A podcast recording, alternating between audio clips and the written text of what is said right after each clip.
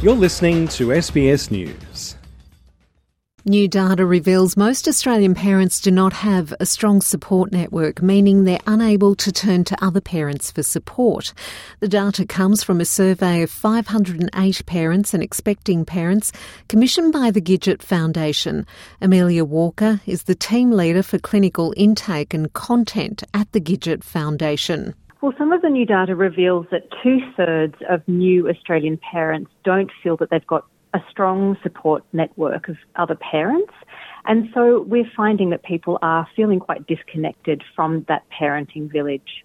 Um, and we're also finding that um, with that, two in five say that they only that only two in five say they rely on other parents for support. So that's a real disconnect from maybe historically where young families have sort of come together to support each other through quite a vulnerable time.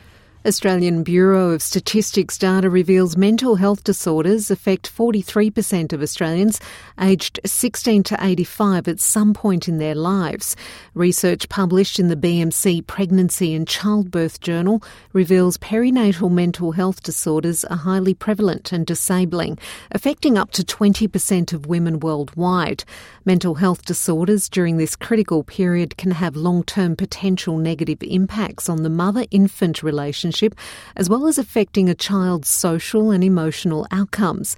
Ms. Walker says changes in the way extended families function can also impact parenting the changing shape of the family structure is quite impactful. People are approaching parenting quite differently these days and making very independent choices about what their families look like and possibly finding other families that sort of resemble your own can be a little harder. But we're also finding, I guess, it's, it's a little bit of the COVID lag as well. People often who had their babies um, during COVID are now going into second pregnancies and they've gone through a period of utter isolation with that first experience. So actually going to the second pregnancy can be quite overwhelming.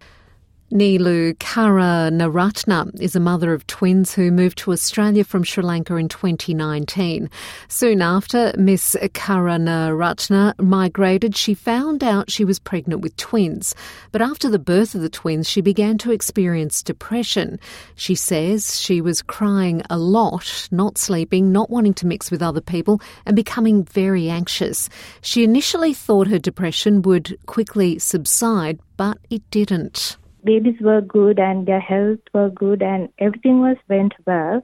But after one month, my baby situation also became worse, and their sleeping pattern also changed, and uh, they never had a continuous one-hour sleep at a stretch, and they were continuously crying, and due to these reasons, all became complicated and overwhelmed and I was shy away from the society and I was shy away from the facing anyone.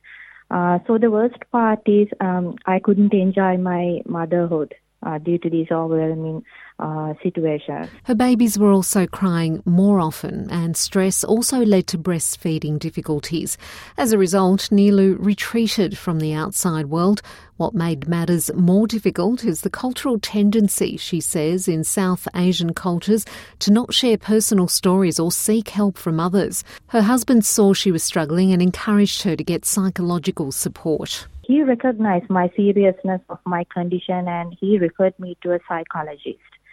Then I had a um, three uh, three to four sessions, online sessions uh, with my psychologist.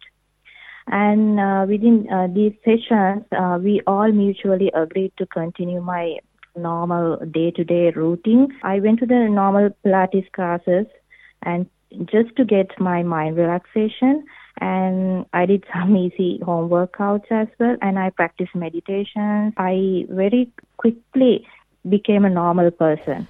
Ms. Walker says COVID has had an ongoing impact, especially for those with extended family overseas.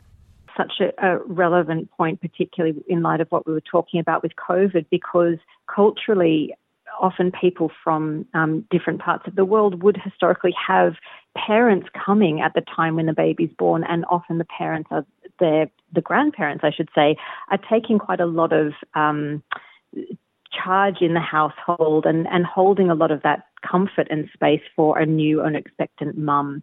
And we obviously found that those opportunities weren't there for our migrant families to, to reconnect and to be close to their extended family. Ms. Karunaratna has this message for migrant parents in Australia. I never wanted to share my postpartum and anxiety thoughts with anyone.